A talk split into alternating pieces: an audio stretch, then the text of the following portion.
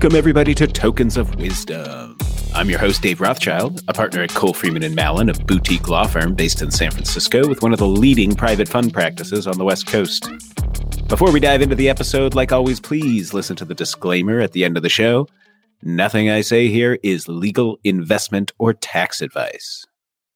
All right, let's gear up for a very exciting episode. Today, we're going to tackle what is probably the number one question I get from aspiring digital asset fund managers. How do I access non US exchanges or token projects that prohibit participation by US persons? Well, the short, unsatisfying lawyer answer is it depends. There is no silver bullet solution that works for all managers or all funds. Even if there was, there's no guarantee that the exchanges don't figure that out and change their rules tomorrow to cut off that path.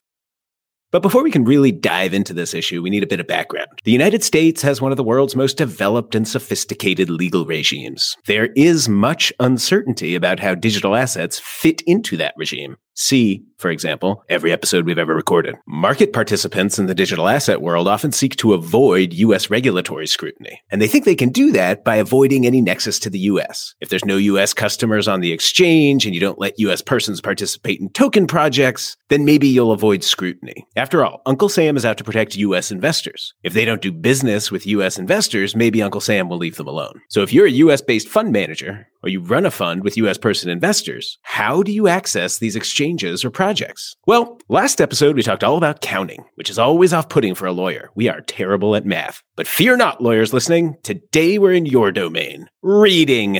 That's right. In order to figure out what you need to do, or if you can even access these exchanges and projects, you'll have to identify everywhere you want to trade or invest and very closely read their requirements and how they phrase their U.S. person prohibition. There is no consistent definition of U.S. person that is used across the various exchanges and token projects. I mean, even under U.S. law, there are myriad different U.S. person definitions. There's a Securities Act definition of U.S. person. There's an Internal Revenue Code definition of U.S. person. There's a CFTC definition of U.S. person. And I'm sure there are many, many more. There's no consistent definition. Some of these definitions are keyed off of where the fund is formed, others off of where investment decisions are made, others based on having any U.S. person investors in the fund structure at all. So in order to figure out whether you can access a given exchange or whether you can participate in a given token project, you have to very closely read the onboarding agreement or the token purchase agreement to figure out what's prohibited and whether there's a way that you can structure around it. There are a few potential solutions that could work. So the first and easiest option is a master feeder fund structure. You have a master fund that's domiciled offshore, feeder funds onshore and offshore, and your trading entity is the master fund. It's a non-US entity, it's formed in an offshore jurisdiction and you take the position that as a result it's not a US person. This is certainly the easiest of the solutions to implement, but it's also the least likely to hold water in the vast majority of cases. Simply having an entity that was formed outside the US is unlikely to satisfy the US person prohibition of most of these exchanges and token projects.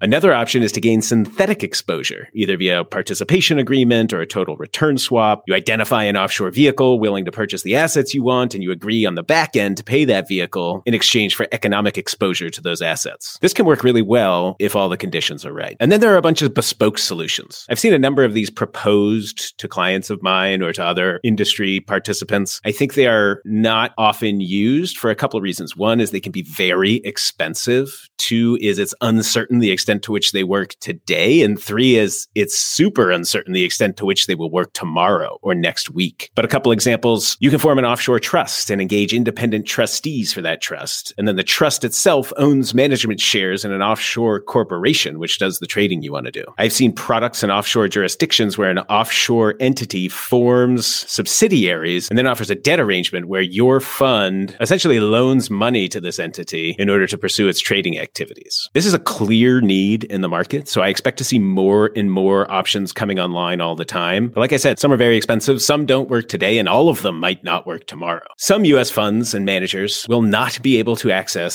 certain exchanges or certain token projects without breaching representations and warranties in the onboarding agreement or token purchase agreement, which begs the next question I get all the time. What's the big deal if I breach a rep? I've even had folks tell me that people at the various exchanges or token projects have said things like, oh, don't worry, just check the box that says you're not a US person. We don't really dig into those details. Then those people come to me and say, well, certainly, if the company is telling me it's no big deal to breach a rep, it's it's got to be no big deal, right? Well, to repurpose one of my mom's favorite analogies, if someone told you it's no big deal to jump off the Brooklyn Bridge, would you do it? It is a very bad idea to make false representations in any agreement, but it's an even worse idea here for at least two very specific reasons. Number one, so much counterparty risk. Even without breaching anything, you are accepting significant counterparty risk by doing business with these exchanges. As my partner Karl Cole Frieman likes to say, these exchanges are not JP Morgan. Even in the best of cases, you're dealing with questionably capitalized entities, lightly regulated at best, often based in faraway jurisdictions with uncertain avenues of legal recourse. Just ask customers of FTX, BlockFi, Voyager, etc. if counterparty risk is real in the digital asset space. Making a false representation on top of all that counterparty risk gives these exchanges contractual justification to take action against you, against your account, and against your assets. It takes that already substantial counterparty risk and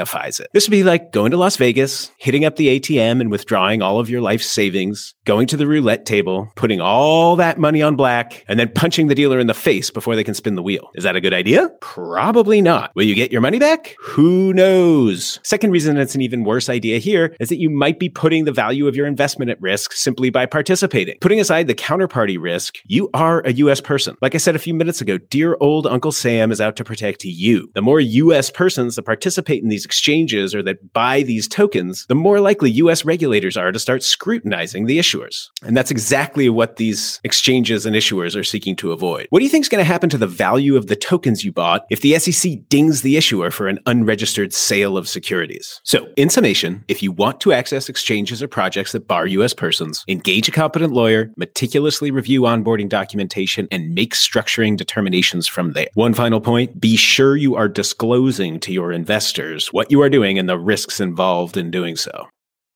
Well, now that all that boring regulatory analysis is out of the way, it's time for the part you've all been waiting for the legal disclaimer. In this show, I describe laws and regulations from a 10,000 foot view, and while this should be obvious to most, I need to say it nonetheless. This show is for informational purposes only, and nothing said here constitutes legal, investment, or tax advice.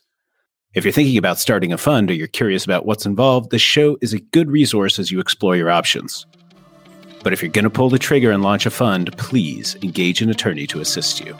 Thanks for listening to Tokens of Wisdom with Dave Rothschild. I hope you enjoyed this episode. Please like, follow, and subscribe to our show wherever you get your podcasts, and tell your friends about us. Last but not least, if you have any questions about what we discussed today, feel free to send us an email at tow at colefrieman.com, spelled out in the show notes.